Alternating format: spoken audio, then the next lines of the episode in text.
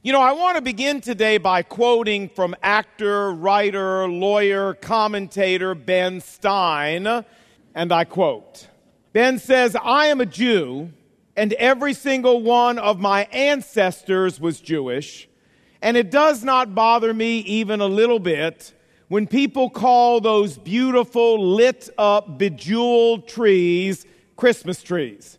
I don't feel threatened and I don't feel discriminated against. It doesn't bother me a bit when people say Merry Christmas to me. I don't think they are slighting me or getting ready to put me in a ghetto. It doesn't bother me at all that there is a manger scene on display at a key intersection near my beach house in Malibu. I don't like getting pushed around for being a Jew and I don't think Christians like getting pushed around for being Christians. I have no idea where the concept came from that America is an explicitly atheist country. I can't find it in the Constitution, and I don't like it being shoved down my throat. He goes on to say, in light of recent events, terrorist attacks, school shootings, etc., I think it all started when Madalyn Murray O'Hair complained that she didn't want prayer in our schools, and we said, okay. Then someone said, you better not read the Bible in school. And we said, okay. Then Dr. Benjamin Spock said, we shouldn't spank our children when they misbehave because their little personalities would be warped and we might damage their self esteem. We said an expert should know what he's talking about, and we said, okay. Now we're asking ourselves why our children have no conscience, why they don't know right from wrong, and why it doesn't bother them to kill strangers, their classmates, and themselves Probably, Mr. Stein says, if we think about it long and hard enough, we can figure it out. I think it has a great deal to do with we reap what we sow. End of quote. Now you say, well, you know, Lon, I think Ben Stein is spot on here. I agree with what he's saying, but Lon, we're not sitting in Congress this afternoon. We're not uh, sitting in some state legislature today where we could pass laws to change all of this. We're in church. So, I mean, what in the world does the church have to do with all of this? Well, I believe much in every way. William Bennett, the Secretary of Education under President Ronald Reagan, said, and I quote, he said, Dostoevsky reminded us in Brothers Karamazov that, quote, if God does not exist, everything is permissible, end quote. In recent years, nothing has been more consequential than large segments of American society turning away from God. And as a result, we are now seeing everything here in America. Therefore, Mr. Bennett says, in my view, the real crisis of our time is spiritual. End of quote. Now, folks, if the real crisis of our time were political, or if the real crisis of our time were economic, or if the real crisis of our time were military, then indeed the church would have very little, if anything, to do with it. But if Mr. Bennett is correct, and I believe that he is, if the real crisis of our time is spiritual, well, then suddenly the Church of Jesus Christ has everything to do with it. And this is what I want us to talk about this July 4th weekend, 2010. I want us to talk about the church's role in helping America. But before we do that, let's talk for a moment about how we got to where we are in America today. You know, I think just about everybody here knows who Terri Schiavo is. In 1990, Terri, at the age of 26, collapsed at her home, and she was pronounced to be in a persistent vegetative state and put on a feeding tube. Eight years later, in response to a petition by her husband, the Florida Circuit Court ordered the feeding tube removed. And after multiple appeals by her parents, saying that if the husband didn't want to take care of her, her parents would, after all those appeals failed, the tube was removed by court order. And on March 31st, 2005, Terri Schiavo died of starvation and dehydration. Now, in April of that year, the very next month, 2005, right after Terri died, I was in Europe leading a Footsteps of Paul tour. And while we were in Rome and we had a little break in the action, we were talking to one of the tour guides. And she said to me, and I quote, she said, You Americans pride yourselves on how spiritual you are compared to us in Europe. She said, But you know, here in Europe, we don't starve people to death. End of quote. And folks, really, there wasn't a whole lot I could say to her because honestly, I was as shocked and I was as embarrassed about what had happened. I, I didn't know what to say. How could something like this happen in America? Well, folks, how did we get to the place in America where homosexual marriage is now legal? How did we get to the place in America where abortion on demand is our accepted national policy? How did we get to the place in America where a teacher in the public schools in their classroom can talk about Satan worship and witchcraft and Islam and New Age philosophy and voodoo, but if they even mention Jesus Christ and the Bible, they'll lose their job? How did we get to the place in America where we need armed policemen walking up and down the hallways of the public schools in America?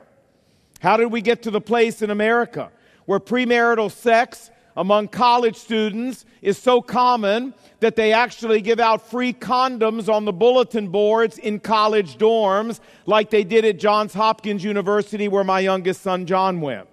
And finally, how did we get to the place in America where people can burn the American flag on public property, but on that very same property, we can't post a copy of the Ten Commandments. Well, whose fault is it that America's gotten to this point? You say, Lon, I know whose fault it is. It's the ACLU's fault.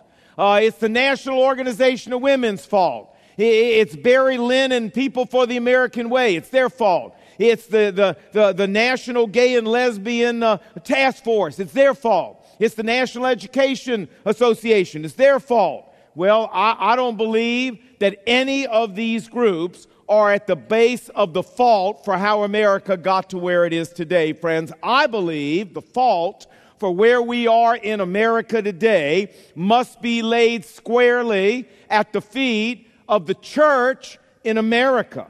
And let me tell you why. For the first 175 years of America's history, the church occupied a position of almost complete cultural dominance in America. And from that position, the church was able to exert a unique moral influence over all of American society. But, friends, as we all know, it is not that way anymore. Sadly, in America today, what the church says makes little difference both to public policy and to popular opinion.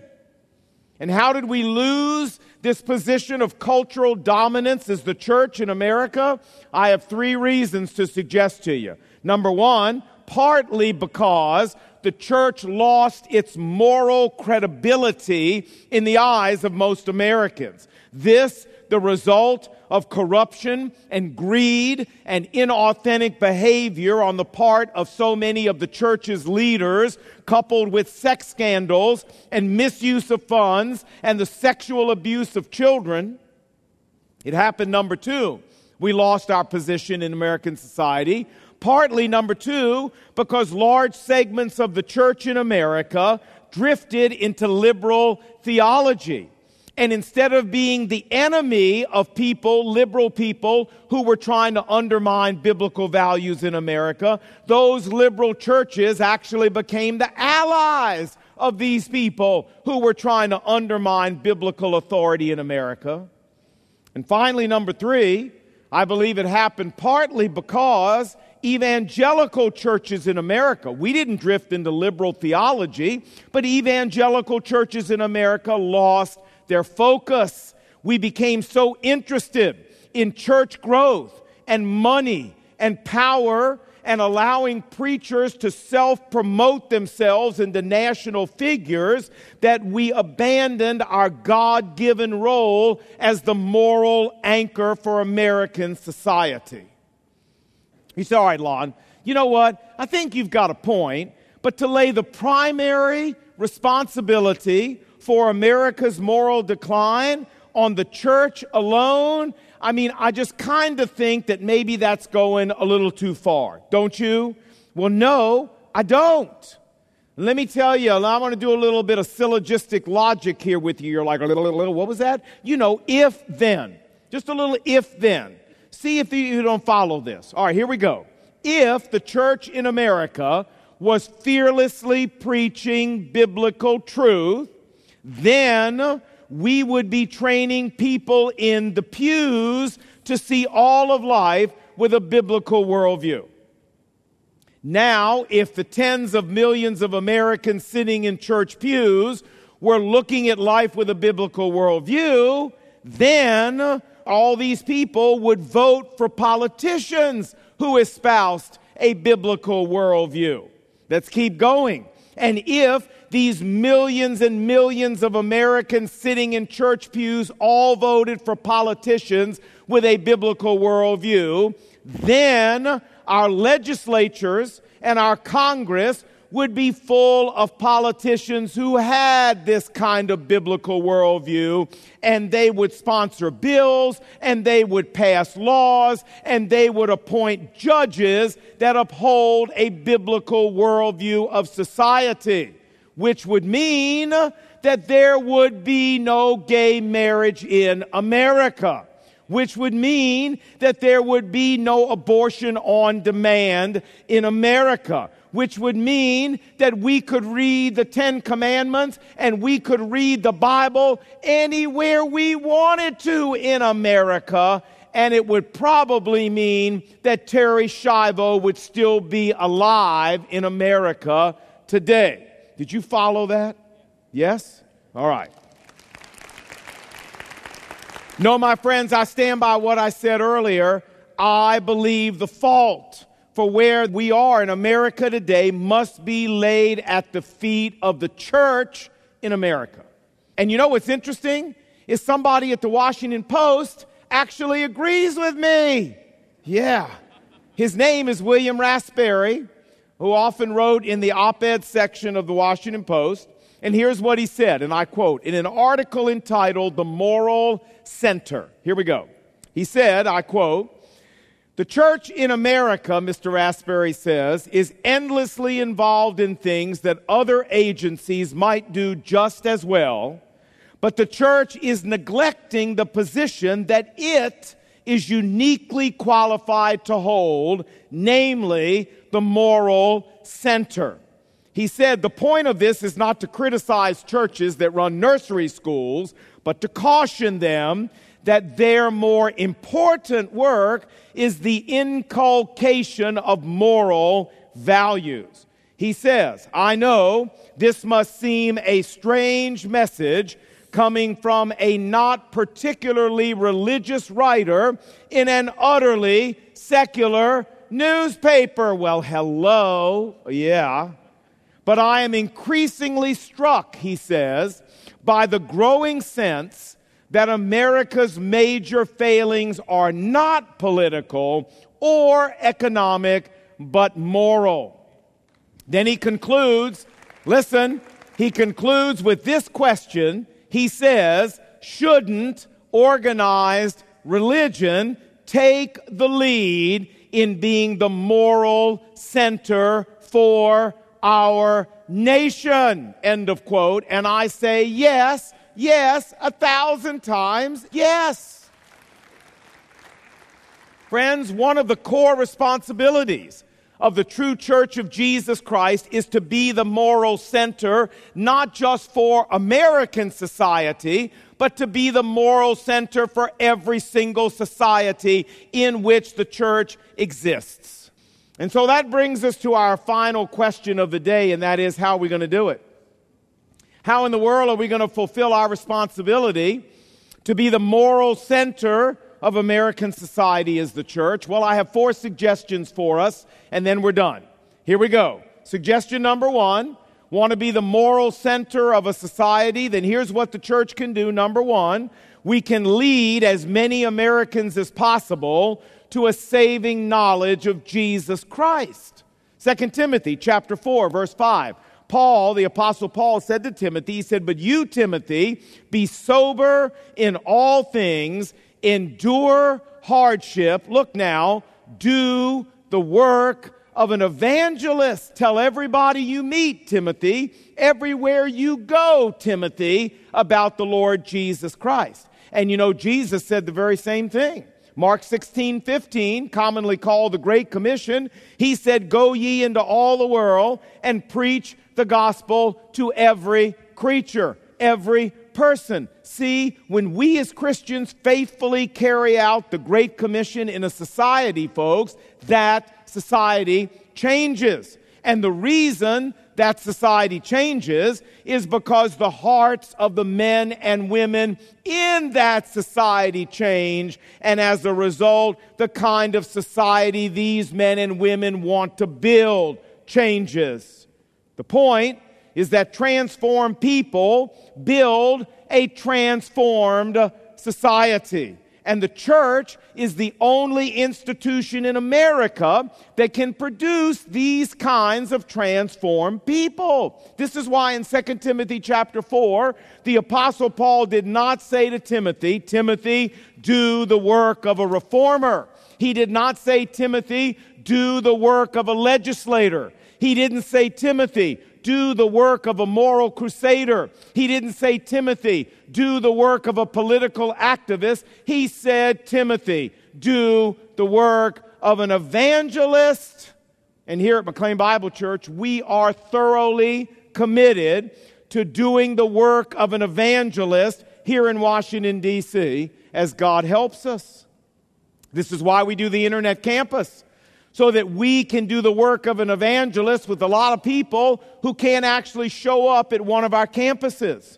And this is why we do Daybreak down in uh, Northeast Washington in the projects, and it's why we do the house in Anacostia with young men and women that are there. It's why we do Access Ministry in Jill's house and Soaring Over Seven summer camps because we are out to reach out to these children with disabilities and to their families and do the work of an evangelist for those families. And it's why we do our junior high ministry with camps and outreaches. It's why we do our senior high ministry with camps and outreaches. It's why we do metro blitzes at metro stations, handing out tracts and cards.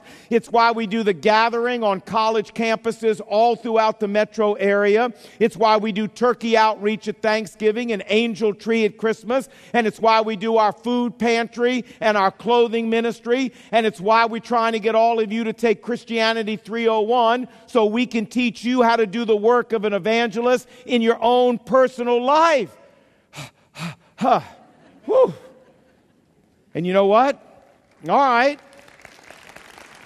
It's why we spend $500,000 a year on secular radio with ads and programming that is not aimed at promoting McLean Bible Church, but that is aimed at declaring people's need for Jesus Christ. You know, um, XM Radio, we actually have not a sermon, just a thought, on four XM radio station channels. You say, well, now, wait a minute. You say that's not possible. XM radio doesn't take advertising. Well, there are four channels that do, and we found them, and we're on them. And I got an email. We got an email from a gentleman who heard us, and to listen to what he said. And I quote, he said, uh, Just heard your ad on XM Channel 22. I have to admit, he says, I did a double take. I was in my office flipping from one channel to another when I heard a man say, It's simple. You're either going to heaven or hell when you die, and your relationship with Jesus is what decides it all. He said, I thought, has XM somehow been hijacked? How funny is that?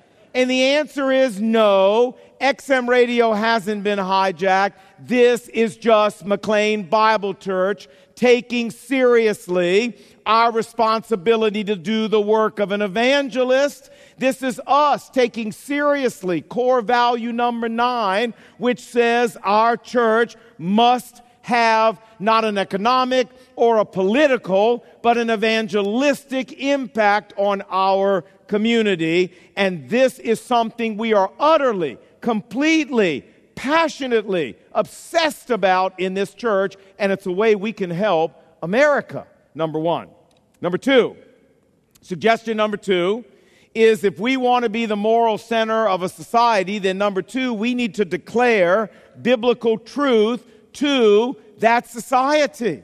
2 Timothy chapter 4 verse 1 Paul writes Timothy and says I solemnly charge you Timothy in the presence of God and Jesus Christ preach the word. Reprove rebuke exhort with great patience and instruction. But Timothy preach the word and folks, as the Church of Jesus Christ, one of the greatest services that we can perform for America is for us to preach the Word of God and teach the Word of God and stand firm for the Word of God at all times.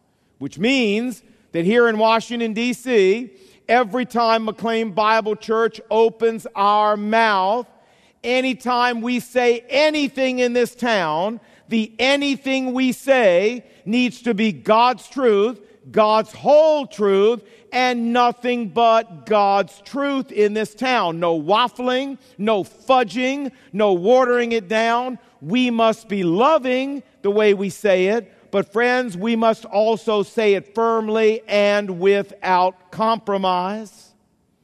You know, uh, remember all those if then statements that we did? All right. Remember the first one was this if the church in America were fearlessly preaching biblical truth. Okay.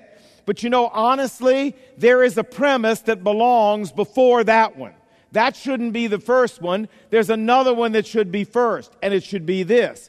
If preachers in America were fearlessly preaching biblical truth, then the church in America would be doing the same. Every time I think of this, I think of George Whitefield.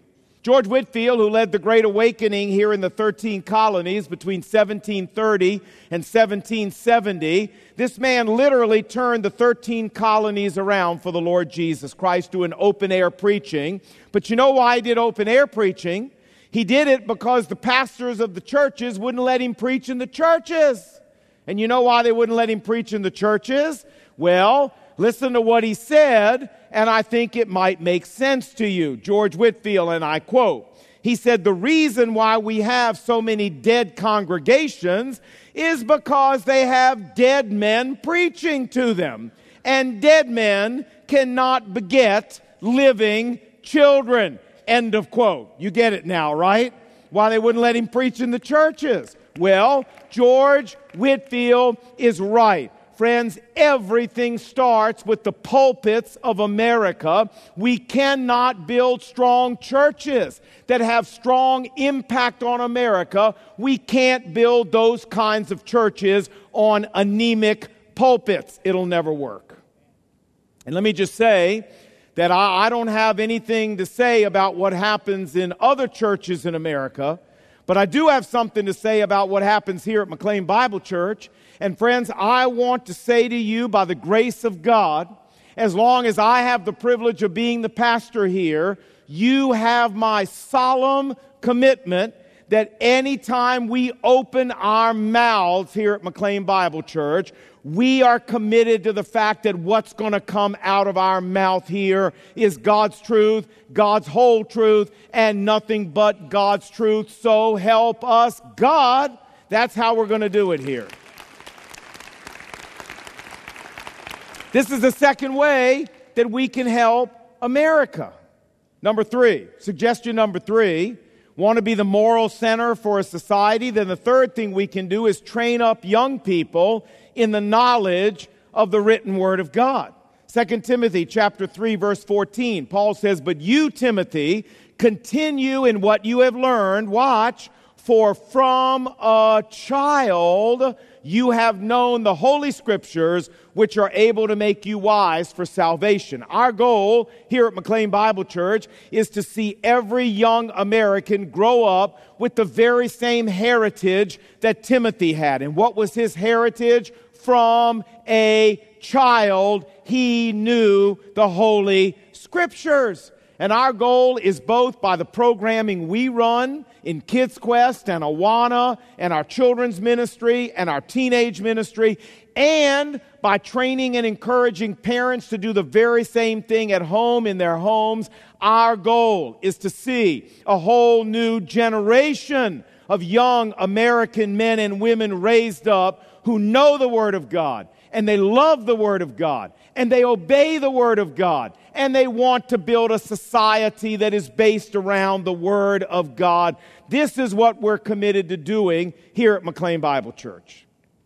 Now, if you look very carefully here at the resources that we spend at McLean, you will find that unapologetically, our resources, the vast majority of them, are dedicated to people under 40 in this church. I'm talking Kids Quest and Awana and junior high and senior high and the gathering ministry on college campuses and frontline our ministry to uh, young men and women in their 20s and 30s and our future leader program why do we do that well friends it's because these are the future leaders of america we don't do it because old people like me aren't important. We're important, but we had our chance. This is the future of America, and if we really want to contribute to the moral reformation of America, we have to produce a new generation of young men and women, and that's why we do it. Number four, and finally, if we want to be the moral center of this country, then fourth, we need to support political candidates that stand for biblical values. You know, nothing is more helpful in our struggle as the church to restore the moral equilibrium of America than to have allies in the political arena. And yet, it is scandalous, in my opinion, how poorly we as Christians mobilize ourselves to get these people into office. You know, all those liberal groups I mentioned to you earlier, they know how to mobilize their people. They know how to concentrate their people to get the folks elected they want to get elected. And yet, I want to say to you that all those liberal groups I mentioned earlier, the National Organization of Women, the ACLU, the People for the American Way, listen to me now, all of them put together don't have enough voters to elect one single politician if we as Christians mobilized and concentrated our votes throughout America. To put it another way, my friends, if everybody in America who says that they're a Christian, if we were all to vote together in a block, we could elect any candidate in any election anywhere in America. Now, as a church, we cannot be formally involved in this, in, in actually supporting and, and actually uh, helping political candidates get elected for two reasons. Number one, it's illegal for us to do that. And number two, political action is not the mission of this church. The mission of this church is evangelism and discipleship of Washington. However, this doesn't mean that you and I, as individual followers of Christ, can't be involved in this, and we should. If we're serious about turning our nation around morally and spiritually, we as individual Christians need to get serious about voting for and helping to elect political allies at every level of government. When you hear figures like 60 million Americans go to church, but only 20 million of them voted, I'm sorry, that's scandalous. And it explains why some of the people who get elected get elected. Listen, We need to forget about voting our party. We need to forget about voting our pocketbook as Christians in this country. We need to forget about voting our race. And we need to forget about voting our gender. And we need to vote for people. I don't care what gender they are. I don't care what race they are. I don't care what party they are. We need to vote for people that stand for a biblical agenda and get them into office. And I stand by that.